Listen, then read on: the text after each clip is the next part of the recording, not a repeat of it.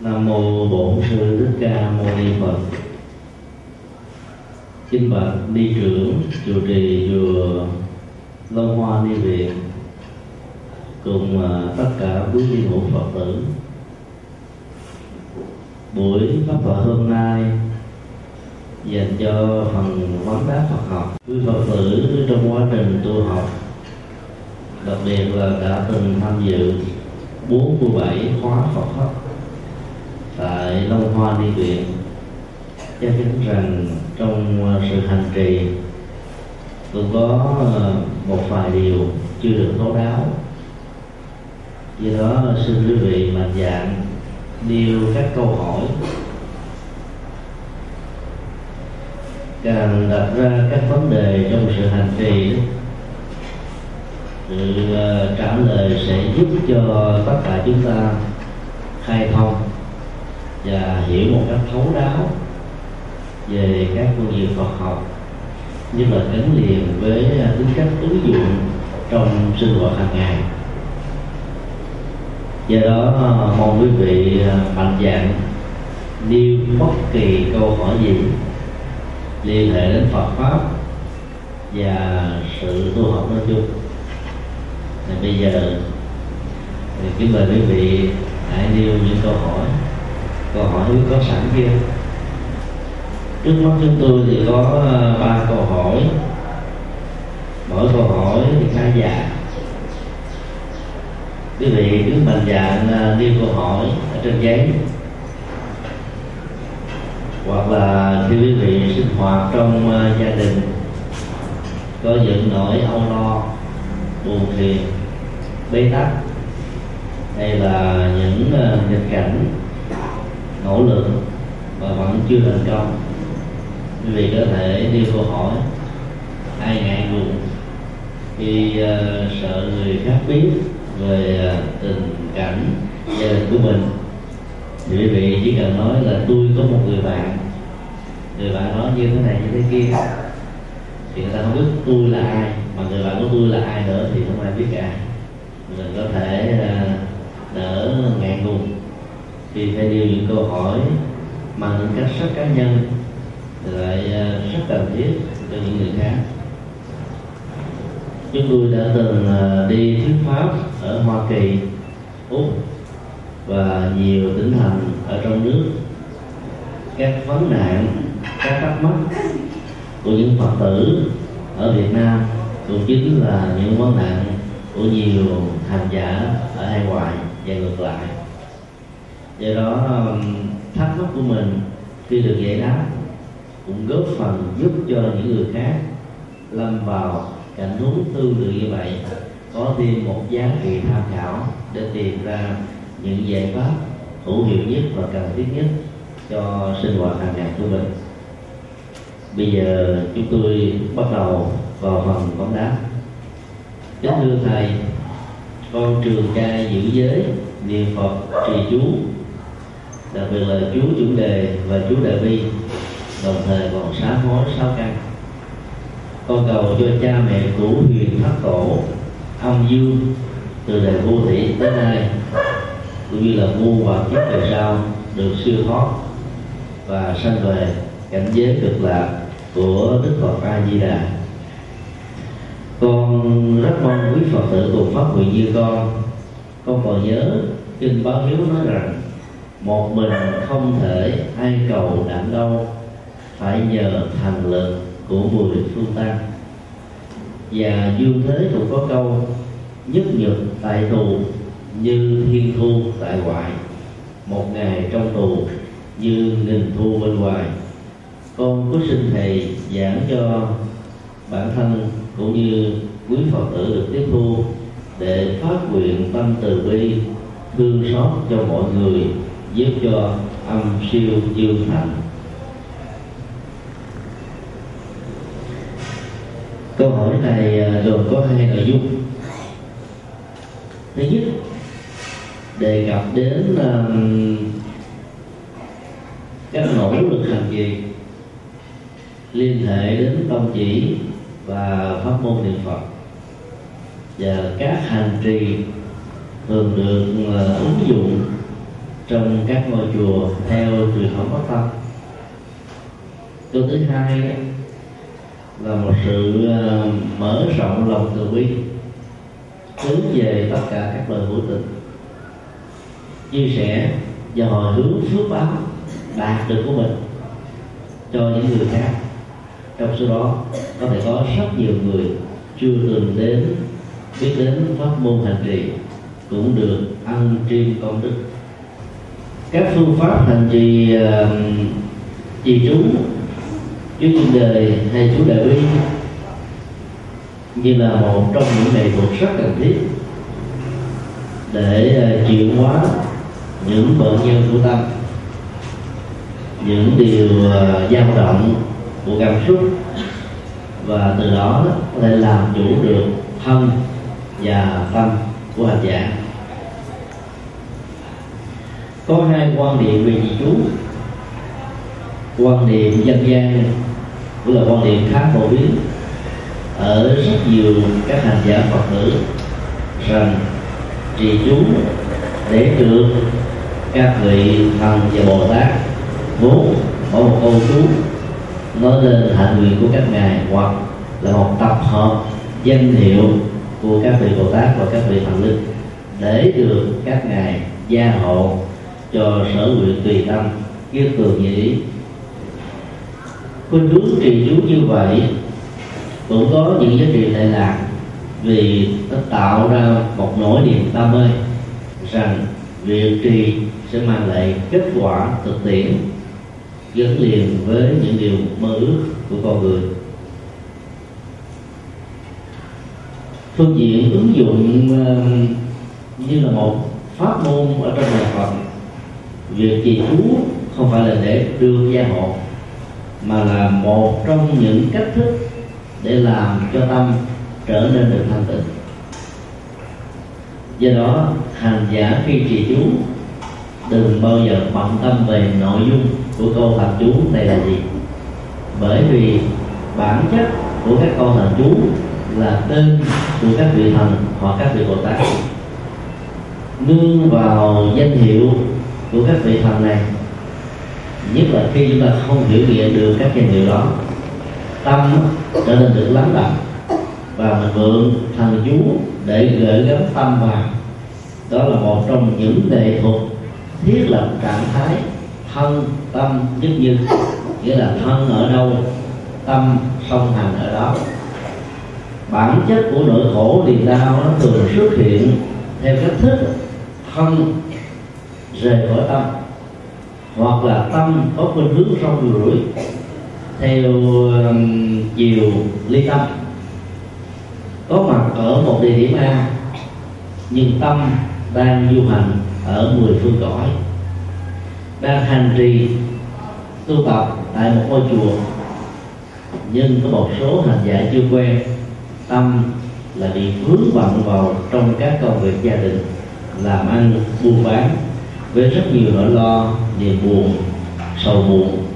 Và vậy đó, kết quả của sự hành trì chỉ đạt được ở mức độ rất tương đối. Mục đích của việc thiết lập trạng thái ờ, chánh niệm về tỉnh thức thông qua danh hiệu của các vị thần với một câu thần chú là để tâm của con người được lắng đi bản chất của tâm là tìm kiếm một đối tượng hoặc là nhiều đối tượng để bám vào lấy thần chú là một cái niệm. Tâm sẽ quay tròn đặt trên cái niệm của câu thần chú. Và do đó, cơ hội phóng tâm vào các đối tượng trầm cảnh vốn không có giá trị cho sự chuyển hóa tâm linh và đạo đức sẽ được quên đi. Và kết quả của sự hành trì sẽ đạt được ở mức độ cao nhất của nó. Hai phương cách uh, quan niệm về giá trị của Thằng chú như vừa nêu sẽ có thể hỗ trợ và bổ sung cho nhau phần lớn những người mới bắt đầu đi chùa có những nỗi đam mê về chủ nghĩa thần bí với nhiều giá trị phép màu phật lực sự gia hộ thì rất đam mê và thích niệm trì các danh hiệu và các con thần chú cũng nhờ quan niệm đó mà sự nhiếp tâm dẫn đến thái độ tinh tấn, nỗ lực không ngừng đó, sẽ dễ dàng được thiết lập. Cho nên, mặc dù động cơ, nó chỉ hướng ở một mức độ đơn giản nhưng kết quả đạt được ở mức độ cũng khá cao.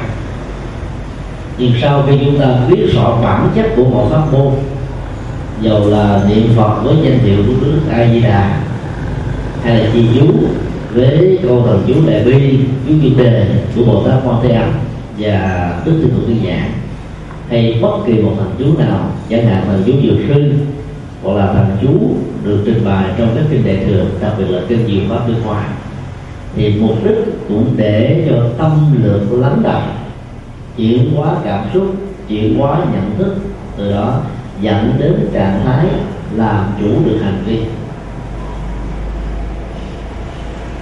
Do đó, khi các hành giả đã trải qua giai đoạn một của di chú thì nên phát huy giai đoạn hai. Lúc đó chúng ta sẽ thấy được cái điểm tương đồng giữa pháp môn niệm phật, nhất tâm bất loạn làm tiêu điểm, với niệm thần chú để làm cho thân mật khẩu mật và ý mật hay là thân tịnh, khẩu tịnh và ý tịnh. Và do đó, nó cũng hoàn toàn phù hợp và thống nhất với pháp môn của ờ, thiền quan được trình bày trong truyền thống Bali và truyền thống kinh điển đại thừa. Như vậy là khi sử dụng phương pháp hành trì đó, chúng ta nên quan tâm rằng bản chất của pháp môn không phải là sự cố gắng các pháp môn chỉ đóng vai trò như là phương tiện giao thông tâm linh để nương vào phương tiện đó. Chúng ta đạt được sự an vui và hạnh phúc ở trong cuộc đời. Các pháp môn được đức phật sánh ví như một chiếc bè. Nương vào chiếc bè, người du hành sẽ rời khỏi bờ này đến cái địa điểm một bờ bên kia, nơi mà con người có thể hướng về như là đích điểm của an dương và hạnh phúc. Sau khi đạt được bờ bên kia rồi đức phật khuyên nhủ chúng ta không nên vác chiếc bè ở trên trán hay là trên đầu trên vai giàu có tu thờ và biết ơn chiếc bè đã cứu giúp mình vượt qua sâu của khổ đau.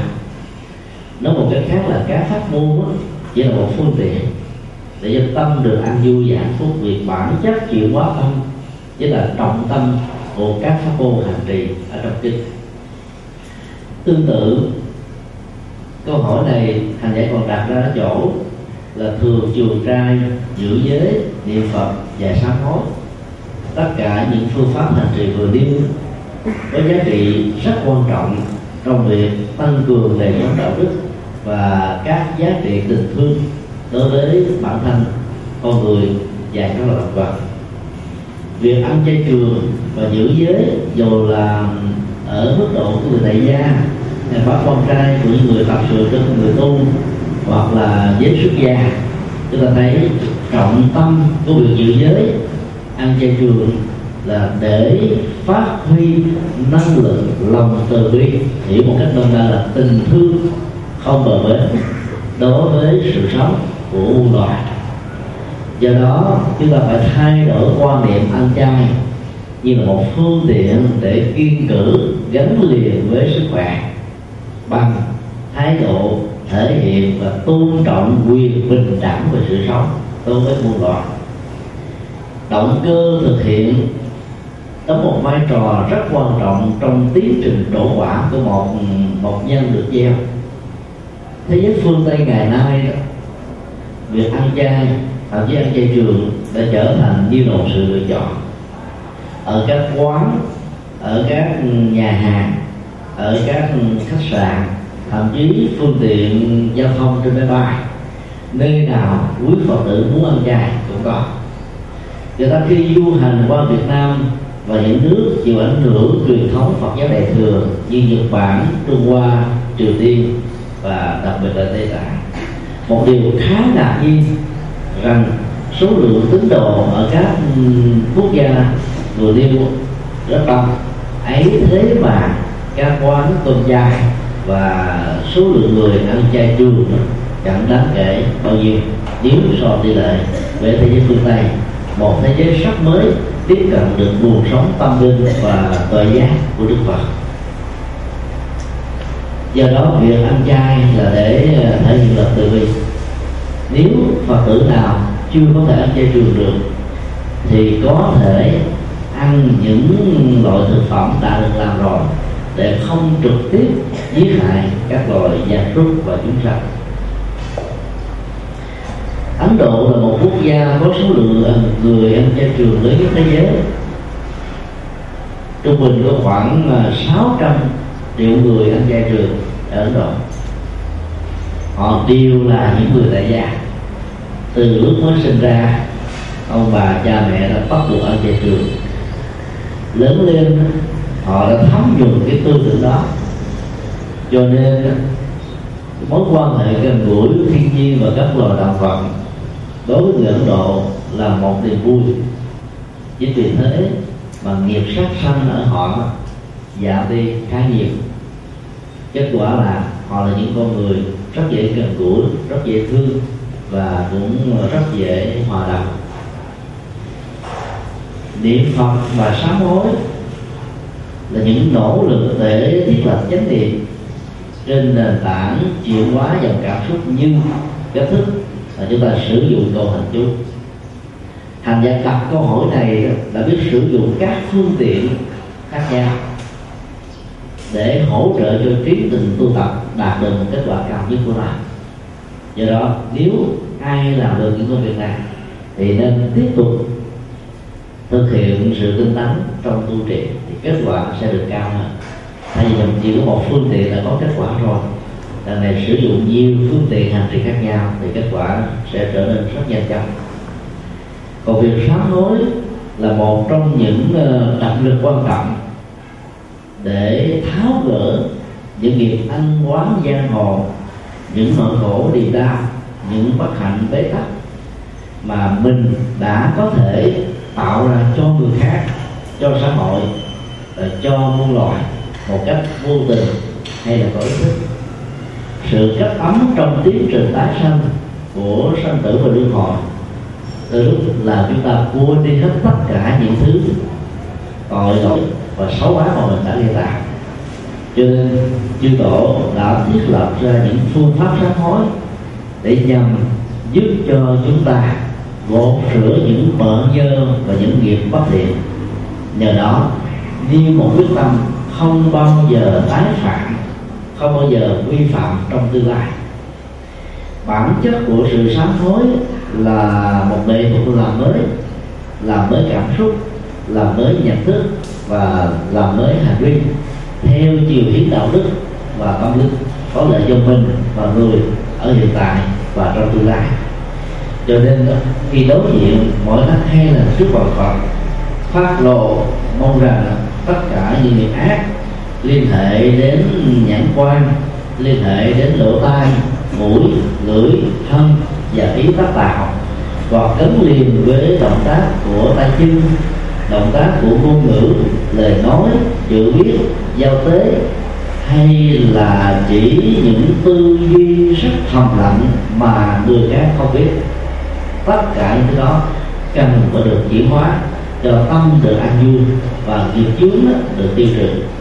Do đó, khi um, đối diện sám hối, nếu cái thái độ và trọng tâm của nghệ thuật lời mới đó không có thì kết quả đạt được chẳng là bạn và sự đạt được lớn nhất của nó nếu thiếu sự dụng tâm này, chỉ là giá trị sức khỏe vì khi chúng ta đứng lên và chắp tay trang nghiêm trước ngực, rồi động tác toàn thân năm phút sát đất với sự trí thần, đảnh lễ đức phật, thì lúc đó đó, toàn thân thể sẽ được vận động, hơi thở sẽ được giữ một cách điều hòa sự lên và xuống trong tư thế quỳ và lại đó, đã được diễn ra một cách rất là thư thái và nhẹ nhàng. Thì toàn thân sẽ được kích thích, các gân, cốt, xương sẽ được à, mạnh hơn. Và do đó, sau một thời gian sám hối, nếu quý vị có thể sám hối mỗi ngày hai mốt lại, cho đến 49 lại và 108 lại, tùy theo sức khỏe và thời gian, thì chúng tôi tin chắc rằng quý vị khỏi cần phải đi đến các trung tâm ờ, thể dục thẩm mỹ để tạo cho mình một vóc hình cân đối hay là đến những nơi tập luyện để có sức khỏe, thì bản chất của sự sám hối với động tác vật lý sẽ giúp cho chúng ta có được những giá trị này. Do đó, bên cạnh giá trị sức khỏe, quý vị nên phát huy những giá trị tâm linh ở trong sự sám hối, thì kết quả của nó sẽ đạt được ở mức độ cao nhất phần thứ hai của câu hỏi đề cập đến uh, thái độ và động cơ tu trì của một hành giả phật tử. Đó là hồi hướng công đức. Tất cả những phước báo đã làm được thông qua việc chuồng trai giữ giới niệm phật trì chú và sám hối. Đây là một trong những nghệ thuật để tăng cường sức mạnh của một quả tốt thông qua các hạt giống nhân đức của sự tu trì hồi hướng công đức chỉ một cách đơn na như là sự ban tặng những phước báo của bản thân cho tất cả mọi loài hay là cho một đối tượng nhất định nào đó. Thứ nhất, bản chất của sự hồi hướng công đức là được tâm hồn của con người trở nên cao thượng, lớn và vĩ đại. Ở chỗ các thành quả đạt được không phải dành cho bản thân mà hướng về tha nhân. Ví dụ, khi chúng ta làm hết tất cả với những giá trị sự nghiệp mà mình đóng góp, thì phần lớn người thế gian có khuynh hướng là để hưởng thụ những gì mà mình đã tốn nhiều công sức. Do đó, cái chủ nghĩa chấp trước liên hệ cái tôi. Cái tôi có công, cái tôi đại dấn hơn, cái tôi phục vụ, cái tôi giúp đỡ cuộc đời cho nên cái tôi đó phải được đền bù bằng những phần tử xứng đáng. Thế gian này thường có những khuynh hướng đó cho nên đã tạo ra một chủ nghĩa là công cán. Giúp chủ công cán đó sẽ làm cho phước báo của những hành động dấn thân đó trở nên mất hết ý nghĩa của nó. Và Phật dạy phương pháp hồi hướng công đức là để cho chúng ta thấy được rằng mục đích của những việc dấn thân làm lành đặc biệt là các ừ, hoạt động từ thiện xã hội hay là các phương thức hành trì không phải để dành cho bản thân mình. Cho nên nhờ động cơ và thái độ đó cái tôi vị kỷ cái tôi ừ, tính toán cái tôi uh, giao hóa đã được chuyển hóa trong sự chu hành việc bản chất của các phương hành trì là nhằm chuyển hóa cái tôi làm cho tâm hồn của hành giả trở nên cao thượng vĩ đại to lớn như các vị bồ tát. Do đó khi chúng ta có mặt họ thì các thời kinh trong các ngôi chùa của Phật giáo không lúc, nào quý vị cũng nghe đến những câu đương nguyện chúng sanh và đặc biệt là trong ba câu quy à, kết thúc một thời kinh luôn cùng có bốn chữ là cầu cho chúng sanh. Cầu cho chúng sanh là một trong những nghệ được hồi hướng công đức và nếu chúng ta áp dụng cái lời dạy của chiếc tổ thông qua phương pháp hành trì này đó thì phước lực của những gì chúng ta tu tập sẽ cao và lớn hơn nhiều. Thông thường quý phật tử có thói quen đến chùa thì mang theo một danh sách cầu an và cầu siêu cho người thân cho cha mẹ cho con cái. Nói chung đó, là cho thân bằng và quyến thuộc dĩ nhiên là cái tình cảm à, của con người đối với người thân không thể nào không có. Nhưng nhà Phật dạy chúng ta hướng tâm mở rộng lòng để đón nhận các chúng sinh khi đối tượng ờ, chuyển hóa và hữu công đức thuộc về các chúng sanh thì trong đó đã có bao gồm bản thân của mình cũng như tất cả những thân bằng và quyến thuộc. Cho nên trong lời nguyện cầu cho tất cả chúng sanh đó, thì ý nghĩa của lệ mình và lệ người đã có giá trị nhân quả của sự hồi hướng là gia tăng phước đức tài càng lớn. Do đó, quý vị đừng bao giờ sợ rằng đến chùa lại Phật tụng kinh làm phước, tu đức mà không hồi hướng cho cụ thể tên tuổi của thân phật quý thuộc đó, thì mình trở thành những người bất hiếu là không có lòng với những người thân. Tức là đổi cái phong cách, thì phước báo sẽ lớn hơn nhiều. Vậy đó khi đi tới các ngôi chùa, tham dự các khóa lễ, đặc biệt là cái mùa tết tinh hệ dân tộc sắp đến là cái truyền thống tập tự hành hương đầu năm. Thường có mặt quý vị nên nhớ cũng không cần phải ghi theo danh sách cầu an, cầu siêu, để cho từng chùa để người ta đặt tên, xuống danh.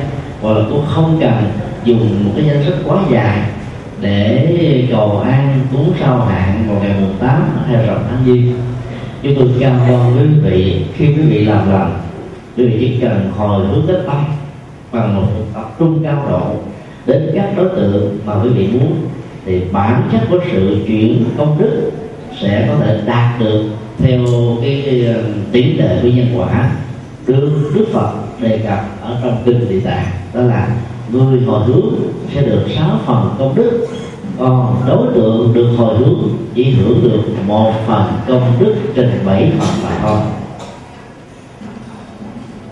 Chứ không cần phải nhờ đến quý thầy nêu tên ra. Cho nên, đến lúc nhiều chùa muốn tạo phương tiện cho quý phật tử dễ dàng tu tập hành trì, đã chiều theo yêu cầu cầu an, thì đọc danh sách cầu an, yêu cầu cầu siêu đọc cho sách cầu siêu nhưng bản chất của hồi hướng công đức không cần phải đọc, vì đức phật là được toàn trí. Ngài có thể nghe, biết tất cả mà không cần phải xuống danh sách lời vì đó, đến ngày lễ hội cầu an đầu năm quý vị hãy nên chuyển hóa thói quen, ngồi đợi sớ, lắng nghe thầy trụ trì tiên xuống danh sách sau thầy kinh. Nghe xong rồi mới cảm thấy an tâm ra về, vì làm công việc đó là một sự vui thừa và ý nghĩa của hội lưu đức mất hết tất cả. Do đó mình phải thay thế cái nghệ thuật là mong cho tất cả mọi loài được an vui. Tất cả các vị bồ tát, các vị phật đều phát quyền như vậy.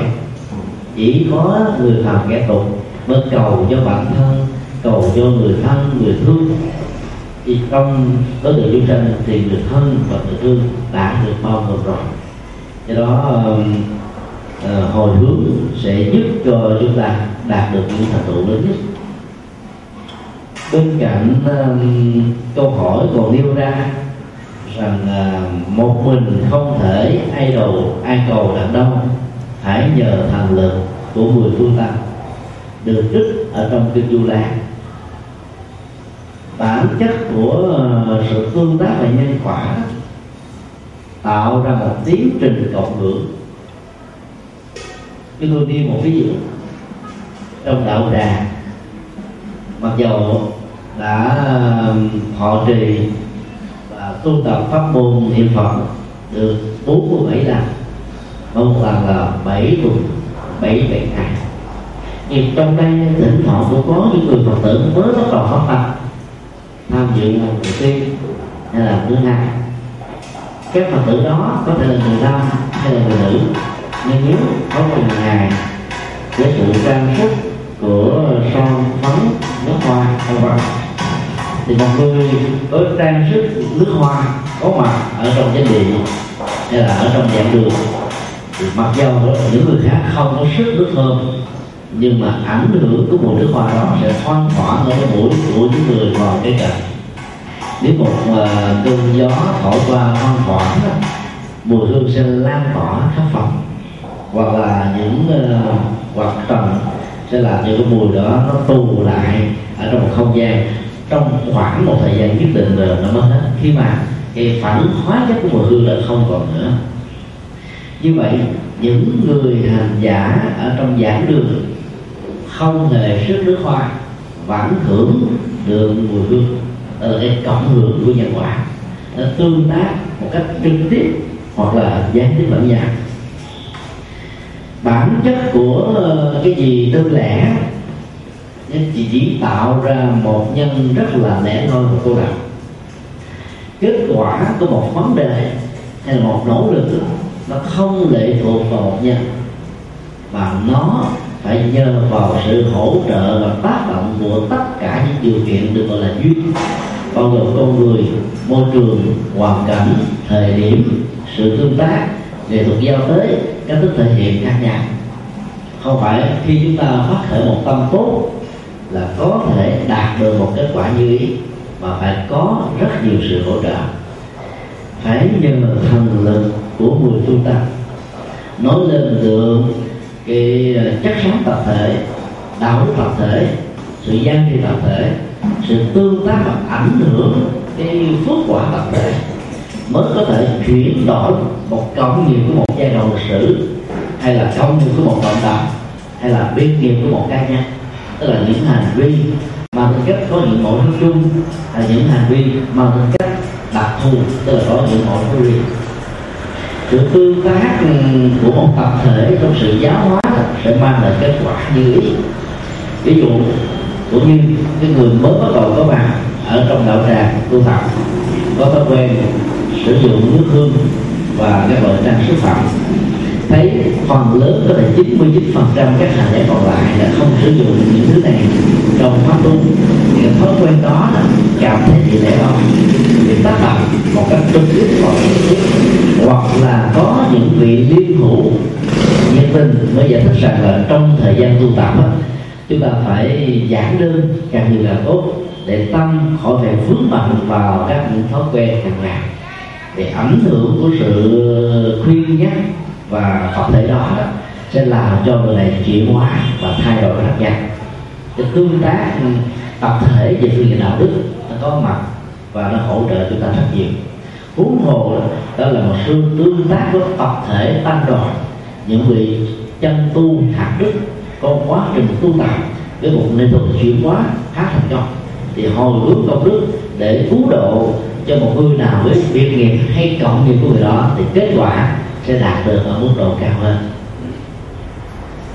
Do đó, từ hai câu kinh này, cho là thể rút ra một bài học là muốn cho một sự nghiệp, một hành động, một kinh nước nào đó được thể hiện với một kết quả cao nhất thì đừng bao giờ chơi solo làm đơn lẻ mà phải làm tập thể? Theo tinh thần đó đó, thì chồng hoặc là vợ, nếu chỉ mới có tu một mình, tham dự khóa học tại đây, lẽ loi đó, thì quý vị cố gắng khuyến tấn người bạn đề hoặc hướng dẫn con em của mình.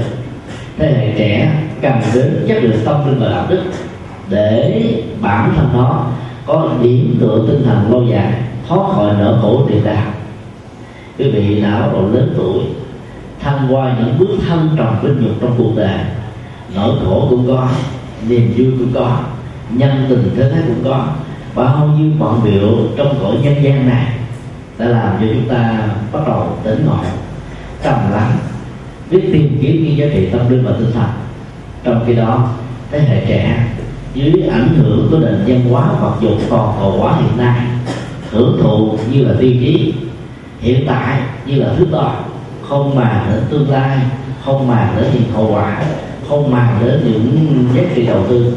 Cho nên rất cần đến sự hướng dẫn tâm linh của quý vị. Nếu trong quá trình tu tập, tham dự những khóa Phật, rất có kết quả quý vị nên khuyến tấn những người thân trong gia đình của mình cùng chia sẻ các giá trị đạo. làm như vậy là chúng ta đang làm được cái nỗ lực nhờ thần lực của tập thể những người có đạo đức. Và trong đó, quý vị và những người thân cùng chia hướng là một sự kiện điển hình. Như vậy là khi được sự gia trì hồi hướng của tập thể tăng chúng và có thể được hiểu một cách biểu tượng như là những người có tu tập. Nói chung thì kết quả sẽ đạt được ở mức độ cao nhất của đoàn do đó, đến lúc phục nguyện trong các thời kinh, thì toàn thể quý phật tử nương theo lời sám nguyện của vị sám chủ để hồi hướng của tâm, quay về với tất cả các loài chúng sinh ví dụ cho nó có câu là chúng con xin đem tất cả những công đức này hồi hướng pháp với chúng sanh, đều được âm siêu dương thế giá trị đại lạc thì lúc đó, quý vị phải hình dung ở trong đầu rằng những cái phước báo công đức đó sẽ được lan tỏa, thấm đường phổ cập ở tất cả mọi loài. Con người, động vật và các loài côn trùng vi tế mà mình không thấy mà còn mắt nhờ sự hình dung và sự lý tưởng đó và năng lực, dụng tâm trong sự hòa hướng này đạt được ở mức độ cao nhất. Cho nên trong một hành động tu tập, nếu biết cách sự lệ lạc không chỉ dành cho những người còn sống, mà còn cho những người quá cố bản chất của ờ, thế giới cõi âm tồn tại nhiều chừng nào thì nỗi khổ niềm đau kéo dài với họ chừng đó. Vì cõi âm được gọi trong Phật giáo là ngạ quỷ. Hồn ma bốn phía do chấp trước về cảm xúc, về tình yêu, về gia tài, về sự nghiệp, về con cái về người thân về những gì chưa được thực hiện về cái ân quán gian khổ về sự giận dỗi về sự hờn ghen về sự canh tức. Tất cả những thái độ dòng cảm xúc đó, đó sẽ làm cho một người nhắm mắt xuôi tay ấy thế mà cái thần thức vẫn lãng bản liên hệ đến một trong những bế tắc vừa đi chính vì thế mà họ không tránh thành được tồn tại với hình thức là một ngạ quỷ. Nỗi khổ niềm đau nhiều gấp trăm ngàn lần. So với nỗi khổ đau của con người có thân thể vật lý cảm xúc ý thức ngôn ngữ để chia sẻ để giải bài để tháo gỡ do đó, đó thế giới cõi âm cần đến lòng từ bi và sự thương tưởng của chúng ta rất nhiều. Trong các ngôi chùa Bắc Tông vào lúc 4 giờ chiều hàng ngày thề khóa cầu siêu cho các cô hồn ngũ của tử, những người chết ngang, chết tức, chết quan thiên quán trái chưa được siêu thoát, nhờ cơ hội đưa vào các cô thần chú, vào pháp phật nhiệm màu, vào thần lực chư phật, vào sự giá trị hồi hướng của hành giả tụng kinh, để hiểu rõ được thân thể này vô thường, dòng cảm xúc này không phải là cái của tôi. Tôi không lệ thuộc vào thân thể dòng cảm xúc, ý niệm quá nhận thức phân biệt.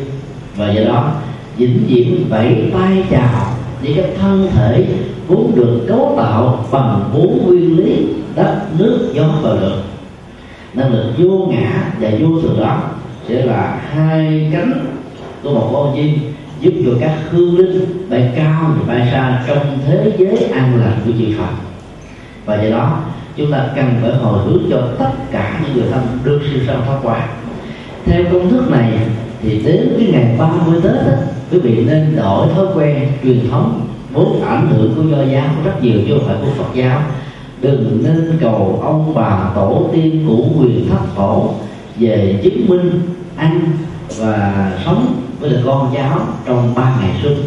Làm như vậy đó thì tình thương chúng ta sẽ tạo ra một cái bẫy về lưu luyến tình cảm làm cho họ không ra đi và không siêu sinh thoát hoa được. Bảy tuần thất, nên cúng ở các chùa, đừng nên cúng tại nhà, vì nhà là cái nơi có rất nhiều tình cảm đẹp, có nhiều nỗi niềm hân hoan, có nhiều nỗi đau, có nhiều kinh nghiệm, có nhiều cái hồi hướng, cái ít nhất. Chính vì thế, nếu cúng tại nhà, thờ tại nhà, không biết cách, làm cho hương linh quyến luyến và khó có thể thoát ra khỏi cái cảnh trạng tình cảm của kiếp người. Cho nên cúng tại chùa, thờ tại chùa là điều tốt nhất cho các hương linh. Vì nếu các hương linh có chấp trước, nhờ lời kinh, tiếng pháp, rồi sự hướng dẫn tâm linh của các vị thầy, của các sư cô hương linh nương theo đó và thoát ra khỏi cảnh lương khỏi do đó, sau bảy tuần thất việc cúng dỗ hàng năm chỉ mang tính cách tưởng niệm. Nếu là ông bà tổ tiên thì để thể hiện lòng hiếu thảo. Nếu là những người thân để thể hiện tình thương. Nhưng điều quan trọng là cúng chúng ta không mong những người đó về hưởng thực ăn và uống. Bởi vì thế giới của cõi âm, không có thân thể vật lý, không có cái cổ, không có cái miệng, không có bao tử. Việc ăn uống chỉ là một ảo giác nhưng lại có tác dụng thật về phương diện cảm xúc. Do đó, chúng ta chỉ cúng cho họ một thầy kinh cúng cho họ những câu thần chú, cúng cho họ những danh hiệu phật, cúng cho họ những pháp môn hành trì, thì nhờ đưa vào những giá trị này mà họ mới được siêu sanh và quá cho nên là những người phật tử thì chúng ta phải thay đổi cách cúng, thay vì bài bị quá nhiều thứ. Và nhất là những thứ được gọi là món ruột của người quá cố thì càng làm cho người đó khó ra đi.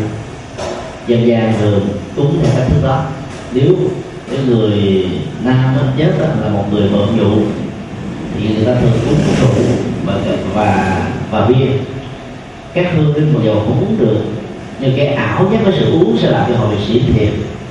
Bình thường còn sống xỉn còn khó cứu. Khi chết rồi, cúng những thứ này xỉn nhiều hơn, thì đời đời cái kiếp bị trầm luôn cúng nặng để ờ, tìm trình đám thì gieo theo nghiệp sát sanh. Do đó quý phật tử đừng nên tổ chức những thứ này và nên uh, chuyển hóa những công đức để cho thế giới của cõi âm được lệ lạc. Khi họ được siêu sanh thoát hóa thì nỗi khổ niềm đau trong ăn quán giang hồ chỉ là một cái bức đã được tháo bỏ. Thì đây là cái điều mà chúng ta nên lưu tâm để việc làm đó nó có nhiều giá trị lệ lạc nhất. Một câu hỏi khác chị của con hiện nay là một phật tử thiền thần. Trước đây trước đây chị ấy có lập nguyện khi chết sẽ hiến sát cho y học. Vậy theo những thuyết lấy những bộ phận cấu lắp ghép làm vào trong thân thể của người khác thì lúc lâm chung á à, kinh điển Phật giáo là dạy rằng là không nên đụng chạm đến thân người đó trong vòng 8 tiếng đồng hồ vì trong thời gian đó có thể làm cho hương linh bị đau như vậy, hiến sát cho khoa học trong tình huống đó có thể giúp cho hương linh được vãng sanh hay không? Hiến sát khoa học là một trong nghệ thuật bố thí và cúng dường. Thân thể vật lý này đóng vai trò chức năng. Chức năng để tạo ra sự sống chức năng để giúp cho con người có sức khỏe làm những việc nghĩa cử cao thượng có ý nghĩa đạo đức và nhân văn trong cuộc đời. Ai mang thân phận của một con người mà không làm được những điều đó, thì ý nghĩa, nhân văn nó sẽ bị giảm đi. Ai làm được những điều đó, thì giá trị của một kiếp người sẽ giúp cho người đó được thăng hoa và tiến hóa. Vì đức phật đã từng dạy trong các kinh rằng con người là loài động vật quý nhất trong tất cả các loài động vật. Con người là vua của các loài động vật. Vì con người có ý thức ý thức đó biết sử dụng cho các mục đích đạo đức chứ phải sống bằng bản năng. Con người nhờ nghệ thuật giáo dục cho nên đã học được những kinh nghiệm hay, những điều tốt, truyền bá, giúp đỡ, hỗ trợ lẫn nhau. Thế giới của các loài động vật chắc chắn nhiều nhất như loài cá heo thông minh hơn con người nhiều lần và vẫn không thể sống như một thế giới của con người.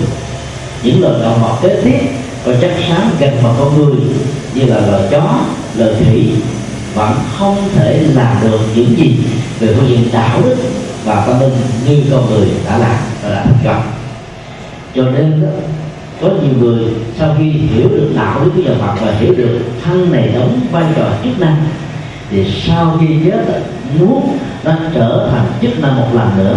Có nghĩa là nó có giá trị đóng góp cho cuộc đời. Thay vì cái thân thể mù này sau khi chết được đưa vào cái thành quách cái quyện mộ bằng một cái hòm với giá trị tiền rất cao. Hòm nhất hòm hai hòm ba. Là hai ba lớp để cho thân thể đó không bị hư thối, không bị xả rời. Nằm dưới lòng đất thật lâu, hay là vào trong những cái tháp miếu hay là kim được tháp để với niềm hy vọng rằng dưới cõi âm họ có thể hưởng được những giá trị an vui hạnh phúc vĩnh cửu và đại đạt thì ngược lại tất cả những nỗ lực tốn kém đó chỉ làm cho hương linh đó, ngày càng bám víu mà không ra đi được. Thế giới của các vị pharaoh tức là vua của ai cập thông qua các kim tự tháp là một nỗi khổ niềm đau và bất hạnh bất hạnh và nỗi khổ niềm đau đó bắt nguồn từ một niềm tin sai lầm rằng có hai cảnh giới sự sống cõi âm và cõi dương. Cõi dương là tạm bỡ cõi âm là lâu dài. Cho nên sống trên thế gian như hưởng được mấy mươi năm hạnh phúc, chết xuống âm phủ thì đời đời kiếp kiếp. Chính vì thế họ phải làm kim tự tháp, chuông vàng, bạc, ngọc, ngà, châu báu, thậm chí người thân, người thương, những người tùy tùng, tạo ra một cái nỗi bất nhân và khổ đau cho những người đang sống mà phải chấp nhận cái chết, song hành với cái chết của các vị vua. Xuống dưới ờ, lòng đất, với những quyền mộ hoành tráng và đẹp tự linh sẽ bị tiếc nuối và không ra đi được. Ý thức được điều đó là một sự phí phạm và trở ngại cho tiến trình trở thành. Nhiều phật tử đã phát tâm biến sáng cho khoa học khoa học ngày nay đã có một bước tiến khá dài sử dụng các lực lượng lắp ghép để đưa bộ phận lục phủ ngũ tạng của một người có khỏe mạnh và chết do tai nạn giao thông hay là lao động gây ra, hoặc là chết một cách bất kỳ tử. Lắp vào thân thể một người khác để những người đó có cơ hội kéo dài tiếp tục sự sống có ý nghĩa của mình. Do đó, việc cúng dường các chi phần của cơ thể cho học là một việc làm rất là hay và nó là một trong những phương thức bố thí cúng dường ứng với cái thời hiện đại. Ở năm 2005 chúng tôi có mặt tại chùa Lục Hòa ở Massachusetts Hoa Kỳ. Phật tử làm công quả cho ngôi chùa này á, là một người chưa từng biết Phật giáo là gì. Bà ta bị bệnh đau thận bác sĩ cho biết trong vòng nửa tháng nữa phải qua đời. Bà đã ờ, tốn rất nhiều tiền cho đăng báo rằng tôi đang cần một quả hạnh. Nếu ai bán tôi sẵn sàng mua với một giá rất cao. Và ai giúp tôi làm việc đó, thì tôi sẽ mang ơn đời đời kiếp kiếp. Một người đã đạt được cái mẫu tin đó, biết rằng sức khỏe mình không còn nữa nhưng quả thận mình còn rất tốt. Cho nên, bà ta đã ờ, qua đời và di chúc là cúng cái quả thành đó cho người đang cần này thì hai ngày sau khi tờ báo được đăng đó bệnh viện đã mời bệnh nhân đó đến và cuộc phẫu thuật lắp ghép đã được tiến ra tiến, tiến hành. Mấy tháng sau và được phục hồi sức khỏe cái ơn nghĩa đó, đó và muốn đền đáp thì cái người đó đã không còn sống được cho nên bạn tìm đến một ngôi chùa là nhờ vị sư trụ trì ở đây hướng dẫn thì vị sư đó dạy bà hãy mỗi ngày đến chùa tu tập hành trì sám hối tu phước tạo đức và làm công quả tại chùa để hồi hướng công đức cho người đã hy sinh cho sự sống của bản thân mình. Chúng ta thấy cái việc mà lắp ghép các phương các các cái cái, cái luật phủ ngũ tạng của một người này với một người khác mà có thể kéo dài sự sống ở người kia. Nếu cái người đang cần là những người có giá trị đạo đức tâm linh, làm nhiều công việc tốt cho xã hội, thì việc thứ cúng đó là một điều rất cần thiết. Nhưng có một điều tâm lý mà chúng ta cần quan tâm, cũng như là câu hỏi này đã đặt ra, đó là những người lý tưởng lập trường chưa vững mạnh, khi phát biểu một điều gì rồi, dưới tác động của những người khác, khi thế này, lúc thế kia, làm mà làm không trọn cho nên cảm giác về sự nuối tiếc có thể xuất hiện trong phương diện nhận thức và cảm xúc người đó nếu tai nạn giao thông, tai nạn lao động diễn ra một cách thình lình, như đó chưa có những thái độ chuẩn bị, thì lúc đó trong tâm thức của người này sẽ trỗi lên một ý niệm rằng, tôi chưa sẵn sàng chấp nhận cái chết. Vậy đó, cố bám víu vào cái thân thể vật lý vô bị tai nạn kia thì theo ờ, cái tiến trình hiến sắc khoa học đó, chúng ta phải làm một tờ đơn ký vào chữ ký cho một bệnh viện nào đó. Người ta sẽ dựa theo cái lệnh cam kết này người ta sử dụng bất kỳ một chi phần nào của người phát âm dược. Lúc đó, nếu thần thức chưa sẵn sàng rời khỏi sát thân vật lý, thì mỗi một sự đụng vào thân thể đó, và đặc biệt là sự mổ rẻ cắt những chi phần để lắp ráp vào một thân thể khác. Có thể làm cho người này có cảm giác rằng thân thể tôi đang bị cướp bóc, đang bị chặt xé, đang bị mổ rẻ và nỗi sân hận mà không quan hệ có thể trỗi dậy trong tâm thức của người này. Thì việc hiến sát cho khoa học trong tình huống đó sẽ mất đi các ý nghĩa nhân đạo và lòng từ bi ngược lại còn làm cho người đó có thể bị trở ngại trong tiến trình tái sanh cho nên chúng tôi khuyên, nếu ai mạnh dạn hiến sát cho khoa học, thì hàng ngày, hàng giờ phải tâm niệm rằng, tôi thấy rất rõ thân thể vật lý này chỉ đóng vai trò chức năng. Cho nên, cho đến lúc nào các chức năng đó được thực hiện, thì tôi cảm thấy được hạnh phúc. Tôi không bao giờ nuối tiếc, tôi không bao giờ tôn sùng thân thể này như là thượng đế. Vậy đó, khoa học dạy khoa có thể sử dụng nó cho bất kỳ một mục đích nào, dù là mổ xẻ cho các bác sĩ chuẩn bị ra trường hay là các sinh viên liên quan đang thực tập tôi vẫn điều quan niệm tâm niệm điều đó là một cách thức nạp vào trong nhận thức và cảm xúc.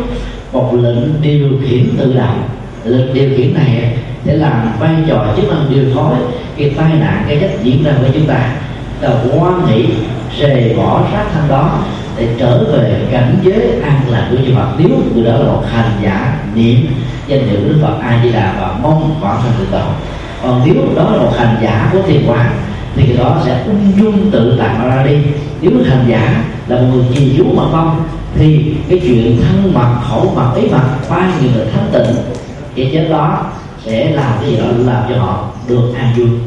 Cho nên kể từ khi phát nguyện hiến sắc cho khoa học, thì quý vị đừng bao giờ nuối tiếc và đừng bao giờ tôn sùng cái thân thể này quá mức, thì nhờ hai thái độ tâm lý đó tức là sẵn sàng quan hỷ trước khi làm quan hỷ đang khi làm và quan hỷ sau khi làm thì lúc đó giá trị của hiến sát mới đạt được ở mức độ cao nhất của nó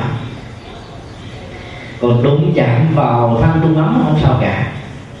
Vì thân trung ấm đó nó gọi là thân chứ thực ra nó chỉ là một cái hình thể cảm xúc còn tập hợp năng lượng của những hạt giống, nhận thức và các hành vi được thể hiện cái tiến trình của nhân quả. Đúng vào thân thể dù trong vòng 8 đồng hồ không sao vấn đề ở chỗ đó, nhiều người chấp trước mà chưa chấp nhận cái chết. Việc đúng vào thân thể của họ có thể làm cho họ bị sân và đau còn làm những người phật tử mà hiểu điều này rồi, thì giả sử người thân có thể chăm sóc cho mình hay là các âm công đến tẩm liệm thì dĩ nhiên họ phải dùng rượu để sửa thân thể chúng ta.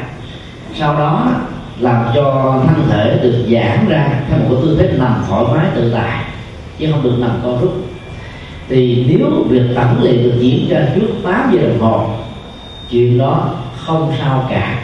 Miễn là mình phải tâm niệm, đừng bám víu, đừng tiếc cuối vào cái thân thể. Thì lúc đó lòng sân hận bực tức sợ hãi và sự tước đoạt, chiếm đoạt xâm phạm thân thể chúng ta sẽ không có ở trong tiến trình của thân trung ân thì tất cả cái đó đều có thể tạo ra một tiến trình an toàn. Câu hỏi khác. Thưa thầy, tôi đã nghe đĩa CD của thầy về chủ đề độ người thân. Tôi muốn độ cho con của tôi, sao con, sao tôi thấy khó quá?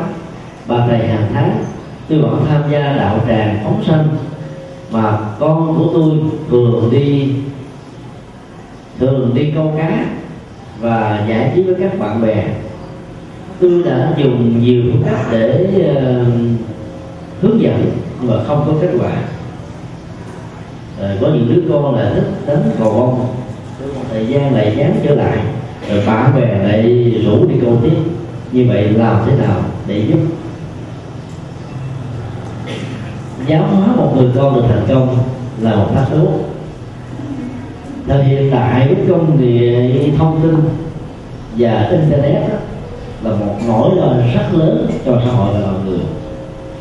Bên cạnh những giá trị tri thức mà internet có thể cung cấp cho con người nó có thể làm cho người mất phương hướng rơi vào ngũ vùng của nỗi khổ niềm đau nhanh hơn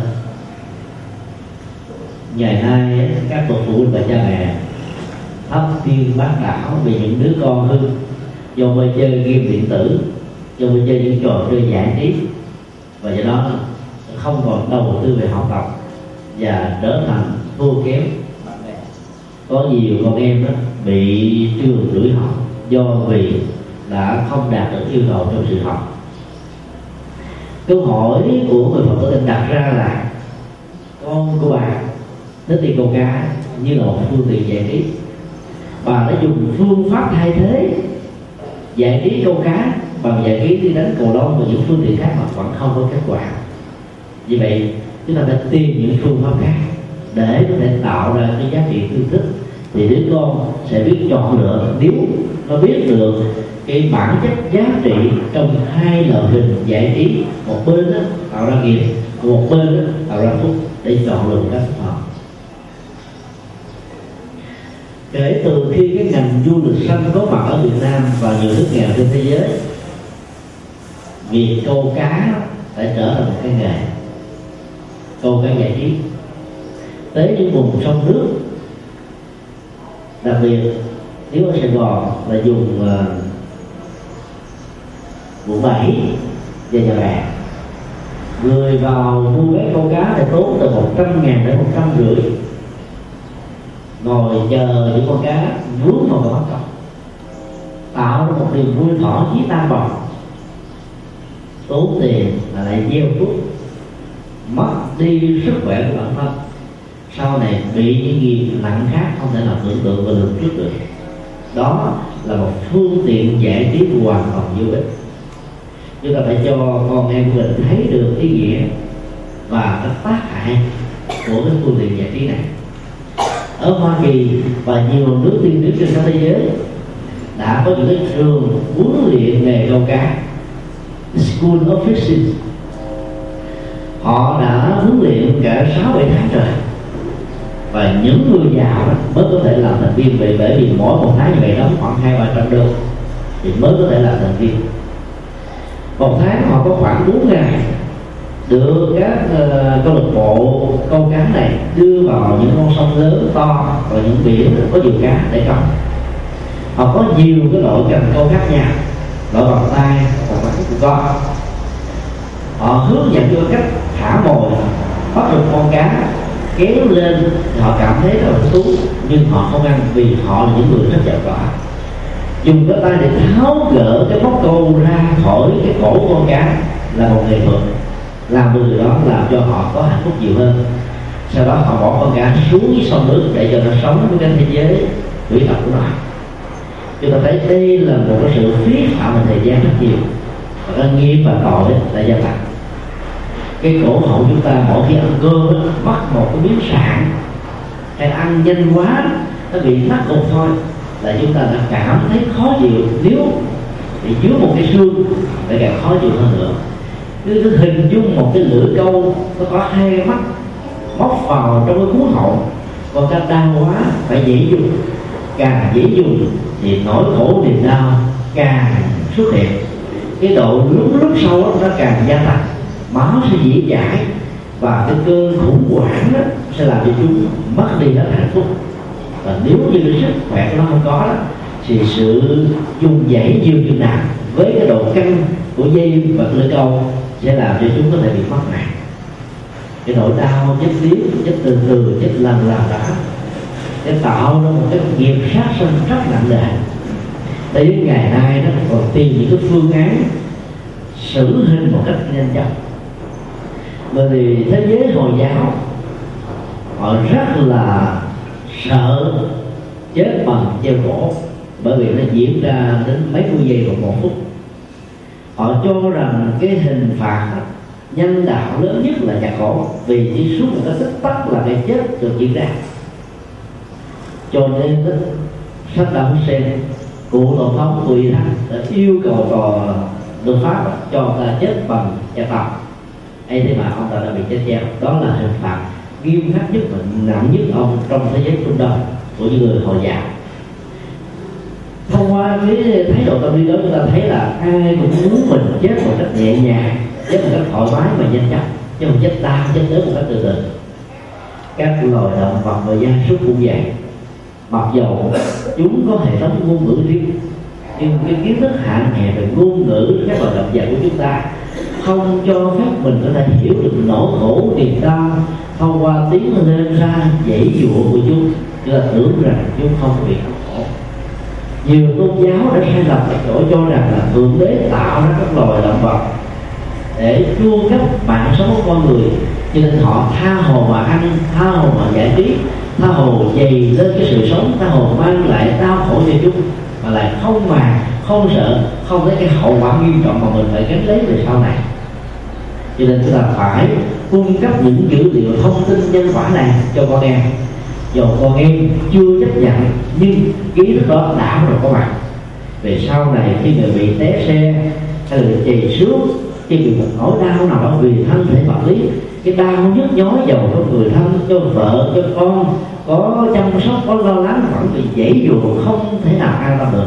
Thì lúc đó tự động chúng sẽ liên tưởng đến cái nỗi đau của con cha bị con cái ý thức về sự liên tưởng nó mang cái chất liệu của những cái tương đồng. Đôi lúc chúng ta giáo dục bằng nhân quả, không có tác dụng. Hãy để cho hậu quả của nhân quả xấu đó là một bài học cho người đó hồi đầu hướng thiện người thân nhìn thấy những người thân của mình khổ đau. Từ lúc giơ tay xuống mà họ không chịu nắm tay để thoát khỏi vụ buồn nỗ lực giúp lần thứ nhất và họ lại bước vào bước lần thứ hai. Nỗ lực giúp mở cửa khổ đau cho họ họ tự đầy độ vào cho bốn bức tường của những nghiệp bất hạnh. Cái nghiệp xấu đã kéo và dẫn dắt những con người như vậy. Chúng ta phải kiên trì và tu bỏ buộc thì mới có thể độ được người đó. Phương pháp quá độ trong tình huống này là một nghệ thuật tham thế mà người phật tử này đã làm được.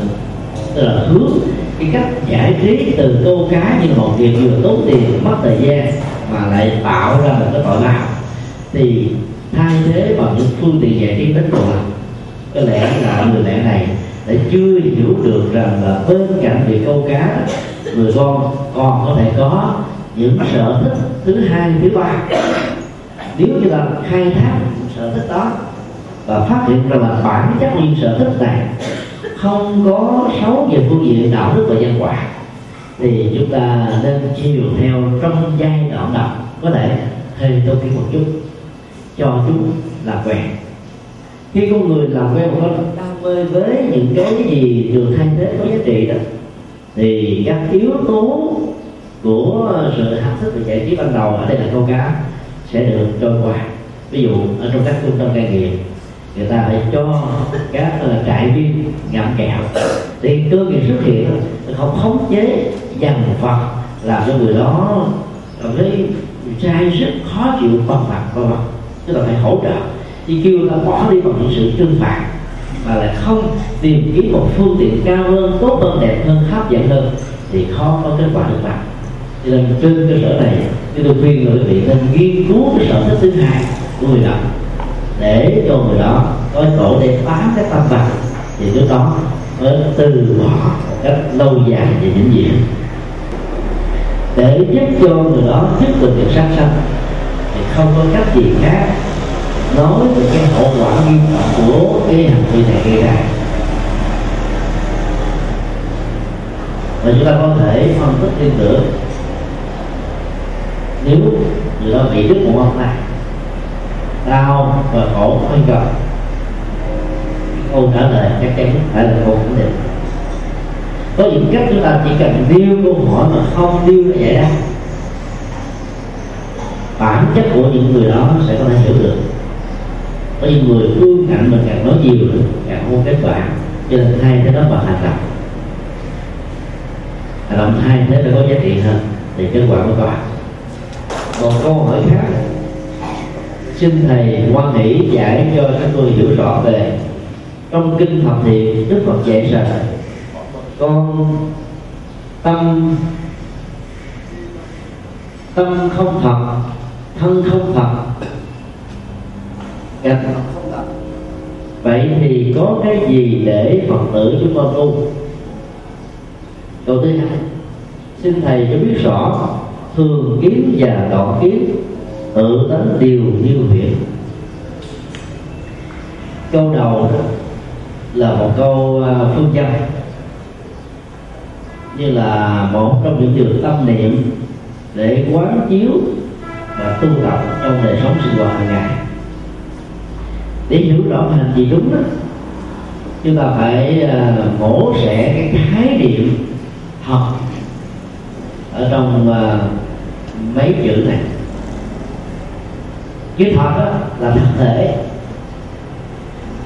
Tâm không thật nghĩa là tâm không có một thực thể. Nếu tâm không có một thực thể đó, nó sẽ diễn ra như một trò trạng cảm xúc và của nhận thức. Hiểu được tâm phải là một thực thể cố định về vật lý đó, chúng ta sẽ um, chuyển hóa được cái suy nghĩ sai lầm rằng tất cả mọi thứ trong cuộc đời này là một sự an bài của thượng đế hay thần linh sự có mặt của chúng ta với nỗi đau hay là hạnh phúc lên thân phận vai trò vị trí xã hội nghề nghiệp đất nước đều là một sự định đạt rằng nỗ lực vung vẩy đó chỉ là một trò đùa tinh thần, và dĩ nhiên không thoát khỏi cái nâng vuốt lưới trời lâm lòng thương không lòng chúng ta phải giải phóng cái nhận thức sai lầm đó. Quan niệm của Phật giáo cho rằng nhân quả của tâm là một dòng chảy những gì đã làm rồi đó, có thể đưa chuyển hóa theo chủ ý ở hiện tại của con người. Cho nên khi nhận thức được tâm không phải là một thực thể bất biến thì chúng ta đừng bao giờ trở thành nạn nhân và kẻ nô lệ của những tâm bất thiện. Chạy tập sân lọc si, ganh tị ân thua, thù hằn ăn quán giang hồ keo kiệt, bỏ sẻ và nhiều thái độ tâm lý xấu khác nữa. Chúng ta phải biết rằng nó không thực trên tất cả những nhu cầu nhất thời và bất thiện của nó. Không nên thỏa mãn. Thỏa mãn chúng đó, chúng ta sẽ biến nỗi đau trở thành là một thực thể có thật là lâu dài. Vượt qua và làm chủ được tâm chúng ta sẽ trở thành một bậc thánh hay tối thiểu là một người an vui và hạnh phúc. Cùng tâm niệm này đó để giúp cho mình làm chủ được tâm thân không thật là bởi vì thân được cấu tạo bằng bốn yếu tố vật lý đất nước gió lửa. Hay là bốn nguyên lý chất rắn chất rỗng chất nóng hay là chất vận động bốn yếu tố này cấu thành cái cơ thể vật lý của chúng ta. Bản chất con người được sinh ra cũng bằng bốn yếu tố vật lý. Sau khi qua đời đó, nó trở về với các bụi quan niệm về một cái thân không thật chỉ đóng vai trò trước đây có giá trị tạm thời kéo dài con người trong vòng mấy mươi năm tùy theo nghiệp tuổi thọ phước báo do đó đừng bao giờ tôn sùng thân như là thượng đế? Ngày nay thế giới đã tôn sùng thân như thượng đế. Tăng cường giá trị của thân một cách thái quá, có thể dẫn đến sự chấp trước và đời sống xa đoạn. Vì do đó nó là một sự bất hạnh người ta tôn vinh vẻ đẹp của phụ nữ thông qua các kỳ thi hoa hậu thế giới và hoàng vũ và nhiều đội thi hoa hậu khác nhau. Và dĩ nhiên, nó không có tội lỗi gì ở trong những nỗ lực đó. Nhưng nếu chúng ta đánh mất cái phương hướng và sử dụng giá trị thẩm mỹ vào giá trị vật dục và hưởng thụ, thì nỗi khổ Việt Nam có mặt khỏi mọi nơi mọi chỗ sắc đẹp, ngoại hình và chủ nghĩa hình thức đó, nó có thể giúp cho mình có được cái phương tiện về phương diện xã hội. Nó như là một điều kiện để mình dễ dàng được chấp nhận trong các chức kỳ khác nhau. Thì sử dụng thì nó có thể tạo ra hàng loạt những cái nghiệp khác. Do đó, quán thân không thật để mình không trở thành nô lệ của thân những người có cái thói quen hoa nguyện không chung thủy và không có nước ngoại tình cần phải quán thật nhiều cái thật không thật. Cái đẹp là không thật, cái thẩm mỹ là không thật. Những cái nét yêu kiều diễm lệ là không thật. Và cái tấm lòng của vợ và chồng của mình mới là thật thật sự. Quan niệm như vậy thì chúng ta sẽ không bị ờ, đánh mất giá trị cái xã hội của hôn nhân. Phương diện thứ ba về phương diện ăn uống và tiêu thụ. Thì nghĩ rằng thân không thật, cho nên chúng ta biết cách kiểm phước và tu đức chỉ nạp vào trong cơ thể những gì có giá trị sức khỏe là được tâm được sáng suốt và không bình trọng còn những gì đi ngược lại hai giá trị này thì nên mạnh dạng không nên đưa vào. Có thể không thỏa mãn được cơ nghiệp, có thể không giải quyết được cái sở thích, nhưng nó sẽ không làm cho mình phải nuối tiếc về sau này. Cảnh vật không tạo bởi cảnh vật cũng được cấu tạo bằng bốn yếu tố cái vật nó liên hệ đến môi trường điều kiện hoàn cảnh là sự sử dụng của con người. Cho nên nó không có giờ cố định. Bám víu vào nó là chúng ta sẽ bị mất đi nhiều giá trị này. 30 năm trước, có thể những cái vùng xung quanh ngôi chùa là chỉ tầm một ruộng mà nước.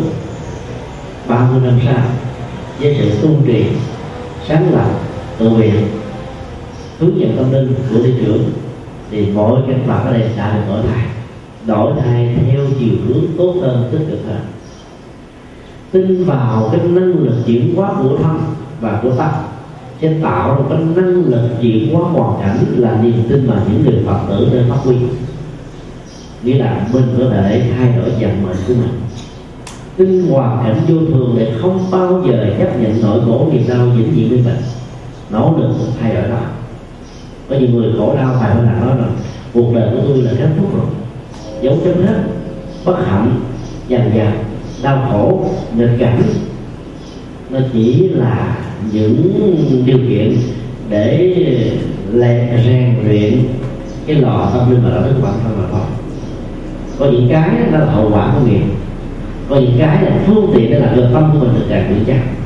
Để những người phật tử giàu bị đổ nghiệp hay là điều khiển cũng nên quan niệm nó như là phương tiện để làm cho mình trở thành một bức vững chãi trước mọi ngọn gió thân trầm vinh nhục thành trong thất bại. Hên xui tốt xấu thì mình sẽ trở thành một người rất là an vui. Câu hỏi thứ hai đề cập đến bản chất tự đánh như huyễn của ờ, thường kiến và đọc kiến. Có lẽ câu trích dẫn này có một sự ờ, sai lầm nào đó chăng?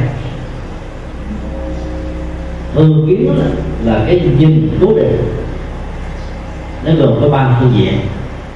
Thứ nhất, cho rằng con người muôn loài, dạng vật không bao giờ thay đổi. Sự có mặt của nó như thế nào nó sẽ kéo dài cái tính cách có mặt đó. Còn vua thì lại làm vua, con sải ở chùa thì quét tới đây. Quan điểm thứ hai đó, thường kiến là một cái nhìn không bao giờ tin vào bất kỳ một sự đổi mới. Không bao giờ tin bất kỳ vào những cái gì tốt hơn. Mặc cảm tự ti, xấu hổ và có khuynh hướng an phận thủ thường. Quan niệm thường cái thứ ba là cho rằng là mọi thứ trong cuộc đời này, nếu không phải là sự bạc thì nó là một sự ngẫu nhiên và tình cờ cái ba quan niệm đó thì làm cho con người chấp nhận cái thân phận và lẽ ra sự nỗ lực như đó sẽ giúp cho họ thay hình đổi dạng của đời sống mà là hạnh phúc cho rất dễ dàng. Trong khi đó đoạn kiến á trước nhất là cái nhìn cho rằng sau khi chết là một dấu kết thúc không có đời sau không có tái sanh không có nhân quả luân hồi thứ hai đó, mọi hành động dù tốt hay xấu không có tác dụng và hiệu ứng của nó cái thứ ba đó, đó là cái nhìn rất thiện cảm. Trước mắt không hiểu rõ cái tác dụng nhân quả nhân duyên đối với một hành động đối với một việc làm. Và từ đó họ có cái nhìn rất độc đoán cả quyết. Và do đó giảm đến những thất bại trước mắt. Bản chất của thường kiến và đoạn kiến là hai cái nhìn tiêu cực đối lập với nhau. Người có chủ trương thường kiến lạc quan quá mức dẫn đến sự ý lại. Và cuối cùng đó, bị thất bại người có đỏ kiến thì có nhìn quá thiên cận cho nên đó, có thể rơi vào chủ cái hướng nội vi. Họ nghĩ rằng kết cục của đời sống người tốt và kẻ xấu thì giống như nhau. Như vậy làm tốt trong cuộc đời này không có giá trị gì. Và do đó họ sống một cách rất là tính toán sống một cách không có một cái tương lai và giá trị nhân bản nhân đạo đạo đức tâm linh trong bất kỳ hành động đi đứng nằm ngồi nói đứng động tình của họ có thể thể hiện đối với bản thân và đối với tha nhân. Còn tự nó thì như nguyện tôi nói lên rằng là bản chất của mọi sự vật hiện tượng chỉ một tập hợp của các điều kiện. Cái gì tập hợp các điều kiện thì cái đó gọi là huyễn học thuyết là quá như huyễn là một nghệ thuật để uh, giúp chúng ta buông bỏ những chấp trước đặc biệt là ở của việt nam nó giống như một chất thích nó bám vào tâm bám vào cảm xúc, ghi chặt trong nhận thức, làm cho cái quan hệ tình thân giữa mình và người khác bị bế tắc. Vì đó phải quán như nghĩa để làm mới lại mối quan hệ. Có nhiều người giận dai giận dài giận dở đó ai nói mình câu là mình buồn, đời đời kiếp kiếp không buông không tha còn nó thời như thế này. Nó thời chết là không theo vô tập có chết rồi, mày đừng bao giờ để mày nhìn mặt ta hoặc là ta thấy mày đâu ta giết mày chỗ đó.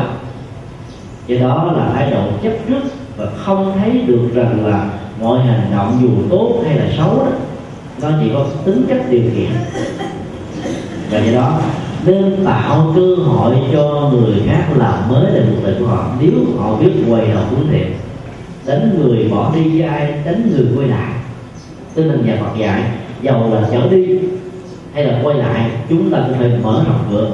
Dầu người ta có bận tâm mà và thấy được cái tiền của mình hay không, thì mình cũng phải nỗ lực tháo được cái cúc mà phải quá là mọi thứ trong đời này là hủy thì mới tháo được. Thành công, sống vàng, sống một đời, gian bóng một lúc, bây giờ hồi tưởng ký ức lại thì nỗi khổ niềm đau lại càng gia tăng. Bởi vì thời vàng sau đó không còn nữa những người đã từng lên ngôi bây giờ đang sống ở tình trạng của xuống chó thì cái mặc cảm, cốc cằn, nỗi đau cộc lập và khó chịu nó diễn ra gì? Nếu như họ bị cộng thêm cái nhân tình thế thái, đối với những người mà họ đã từng ban ơn và bây giờ họ trả quán thì nỗi khổ và sự thù hận nó càng nhiều nữa. Thì lúc đó người này nên quán rằng là mọi thứ trong cuộc đời này đều như nguyện để không bận lòng việc giúp đỡ chúng ta là một hành động đạo đức. Kết quả của nó có sự tiếp nối là một năng lực tiêu cực, đốt chết năng lực đạo đức của mình đã giàu rằng cho nên không dạy nối tiếp dầu cho cái người được chúng ta giúp đỡ không biết bằng là còn đối với việc tốt đó, thì cần phải tin tưởng để phát huy trong tương lai. Những điều bất hạnh khác cũng tương tự. Nó bám lên thân lên tâm, lên cảm xúc thì phải tháo gỡ. Nó sập chỗ nào thì phải giải thể nó chỗ đó. Cái sự nỗ lực mở hút này nó đòi hỏi cái nhìn huyễn. Biết rằng là mọi thứ là huyễn là nên lúc không cần phải nỗ lực nhiều, nó cũng biến mất. Ở trong kinh viên giá một câu, tri huyễn tức ly, bất tác phương tiện, ly huyễn tức giả. Diệt vô tiền thức biết cái điều gì đó là một sự quyển hóa không có thật, thì bản chất của nó không còn tồn tại nữa. Tức là tức đi, ngay lúc đó chúng ta sẽ xa rời. Ví dụ như ờ, ai đó đang nằm mơ gặp ác mộng.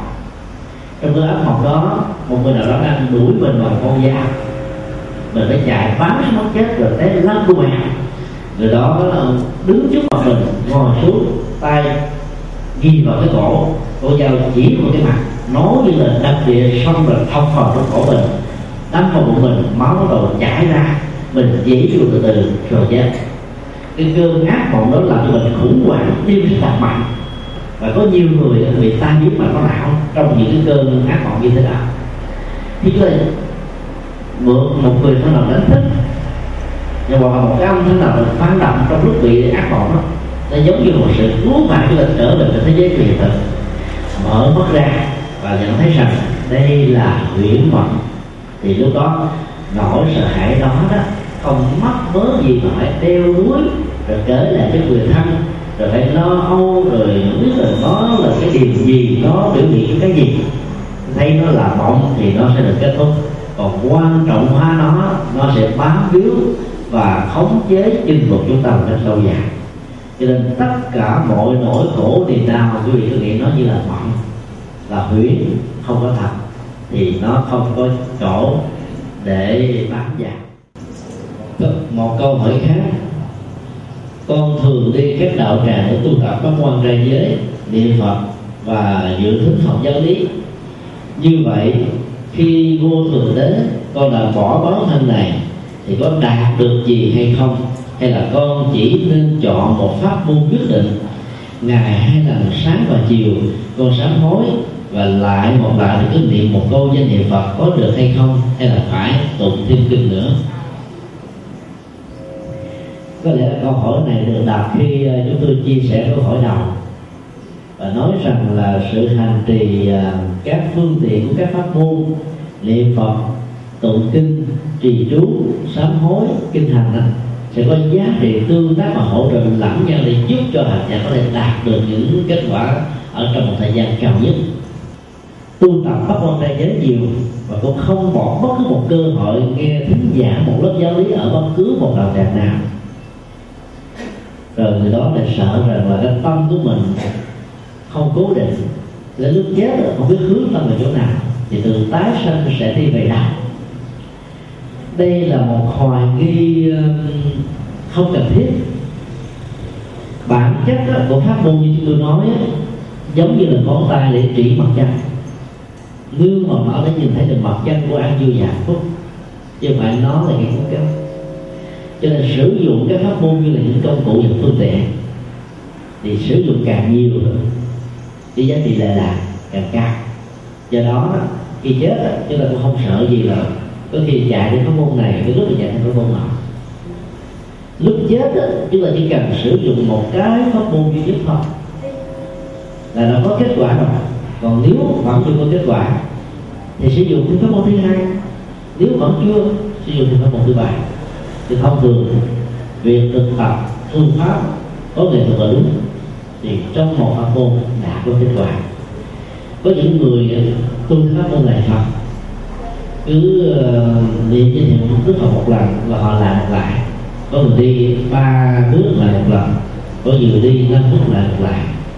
Hòa thượng thích trí tịnh khi dịch một cái điều pháp liên hoa cứ mỗi một câu, một chữ, hòa thượng lại một lại.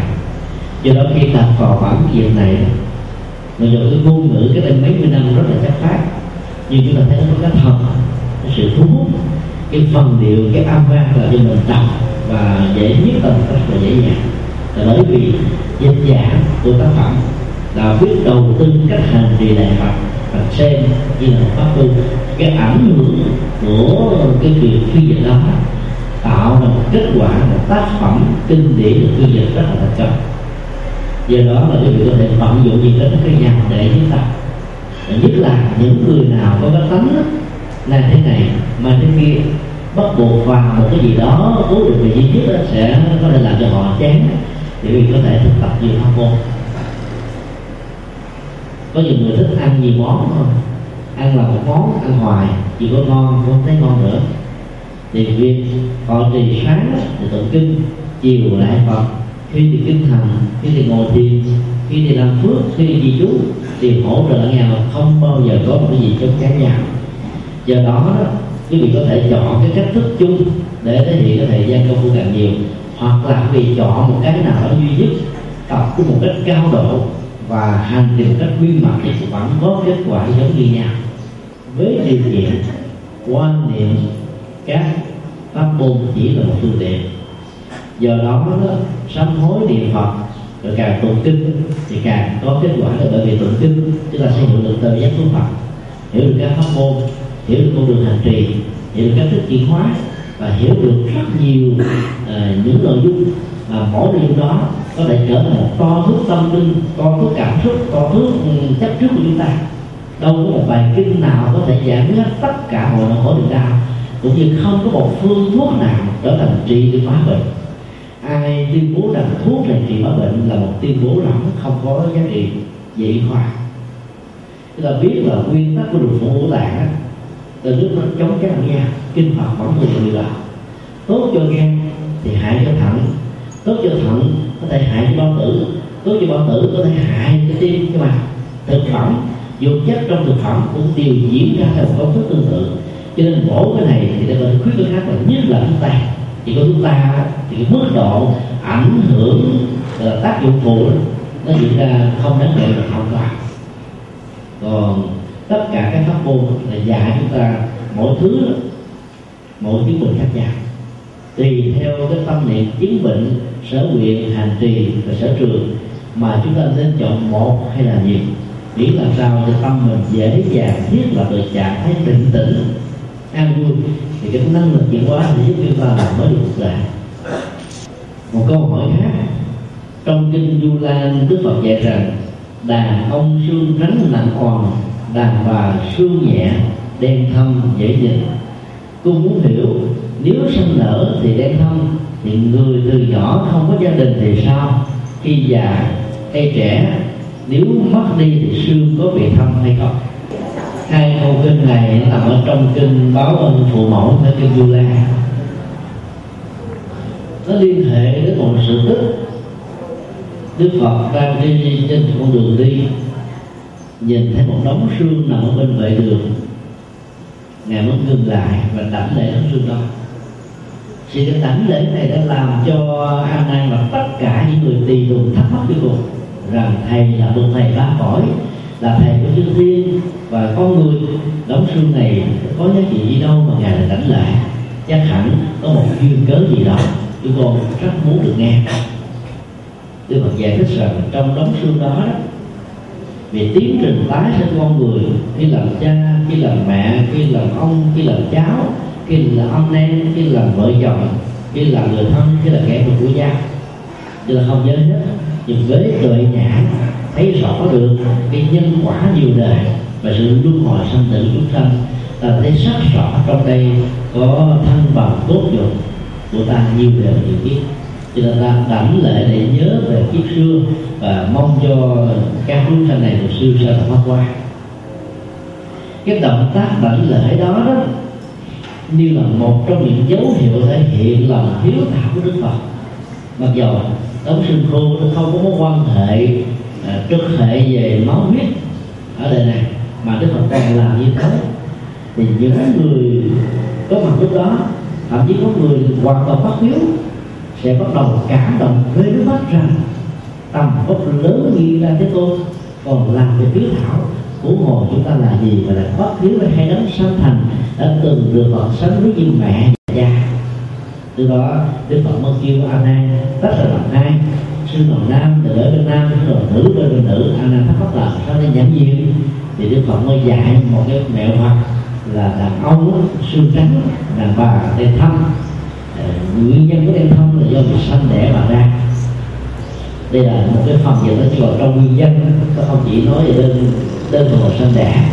Mà nó còn liên hệ đến vấn đề máu huyết và cái cấu trúc sinh học gen di truyền khác nhau. Bởi vì mỗi tháng thì người nữ nó phải lưu sức sự phát tịnh cho nên máu bị mất rất nhiều. Vậy bản chất xương của người nữ nó phải khác với xương của người nam. Về phương diện di truyền, về phương diện y học và phương diện vật lý là chuyện rất là bình thường. Do đó, đưa vào những cái cấu hình vật lý, cái màu sắc khác nhau giữa nam và nữ, mà được tách ra là hai, để giúp cho họ à, được chôn cất một cách đầy đủ, ý là như vậy.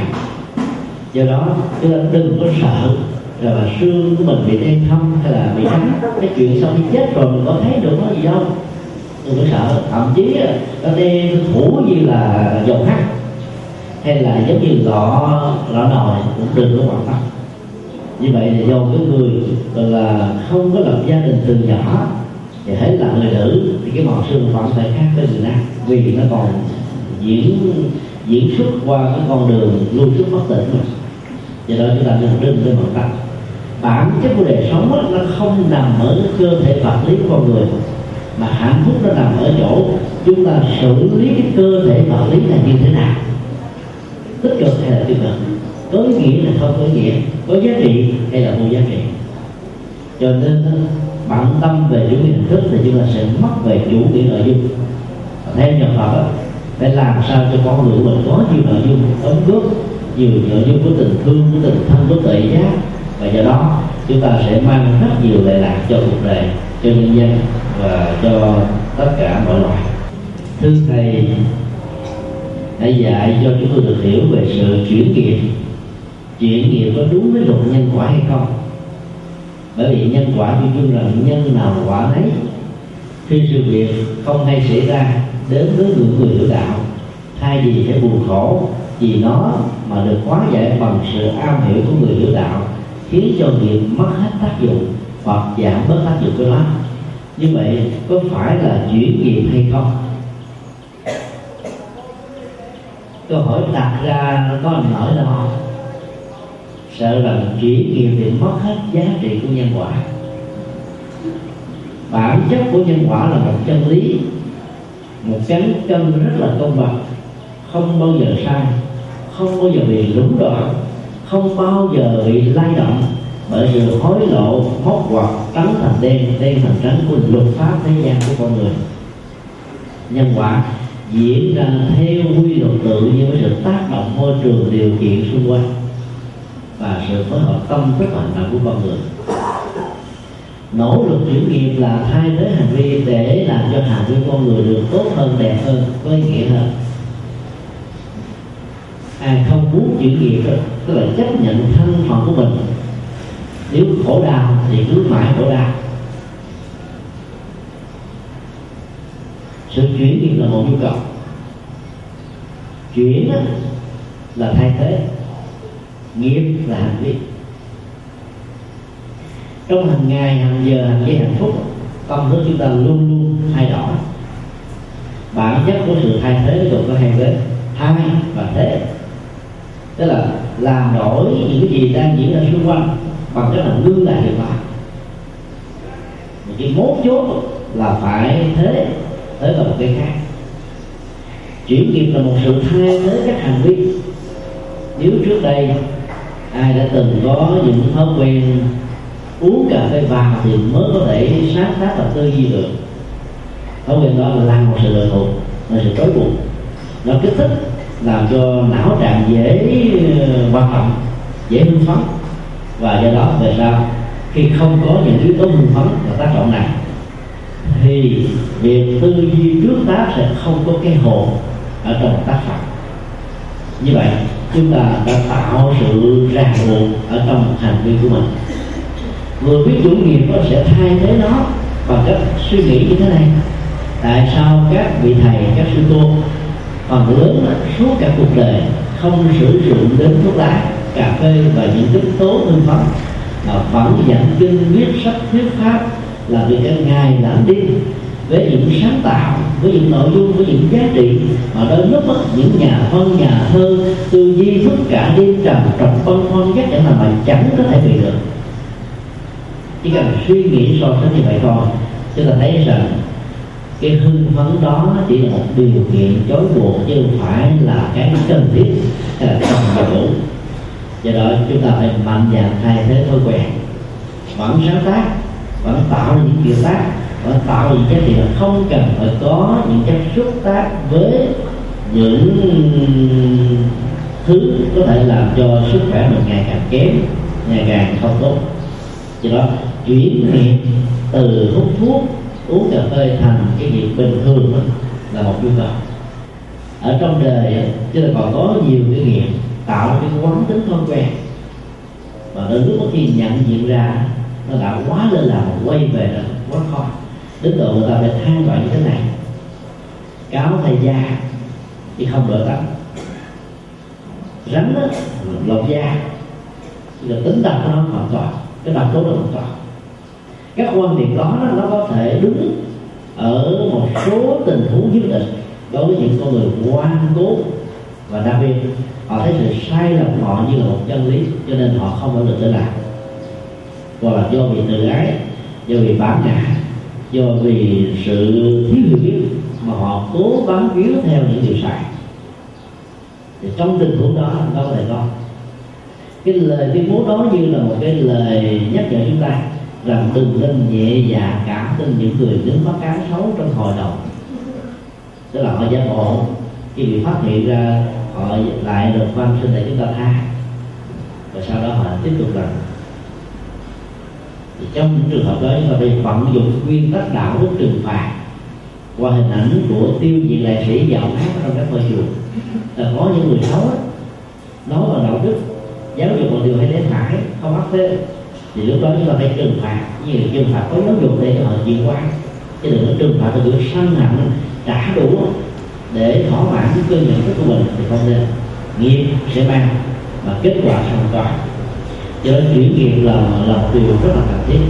Như vậy, bất kỳ một hành động lời nói việc làm, ý nghĩ, tư duy, sáng tác văn học, nghệ thuật, lĩnh vực, mọi lĩnh vực trong xã hội đều tạo ra một cái tập hợp của các hành động tức là nghiệp.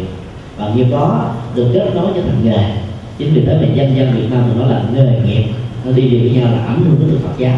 Vì không có cái nghề nào không là sự tập hợp của các nghiệp cùng một tính chất, cùng mẫu số chung cùng một khuynh hướng do đó, khi mà chuyển nghiệp đó, chúng ta phải hiểu đó là nghiệp xấu thôi, chứ nghiệp tốt hay chuyển làm gì. Ví dụ khi quý vị làm nghề nhà giáo, có lương tâm, có đạo đức, không có hối lộ, không có từ chùi dạo học sinh, thương học sinh như là con ruột của mình truyền cho mục đích như là một mục tiêu, và nói niềm hạnh phúc để thấy học trò mình trưởng thành, thì những người đó cần phải phát huy nhiều hơn nữa chứ đâu có cần phải chuyển chuyển đó là chúng ta sẽ đi ngược lại đời sống hạnh phúc. Chứ là chỉ chuyển những gì xấu chuyển những cái bất thiện chuyển những cái tiêu cực thôi còn cái tốt thì ngày càng phát huy.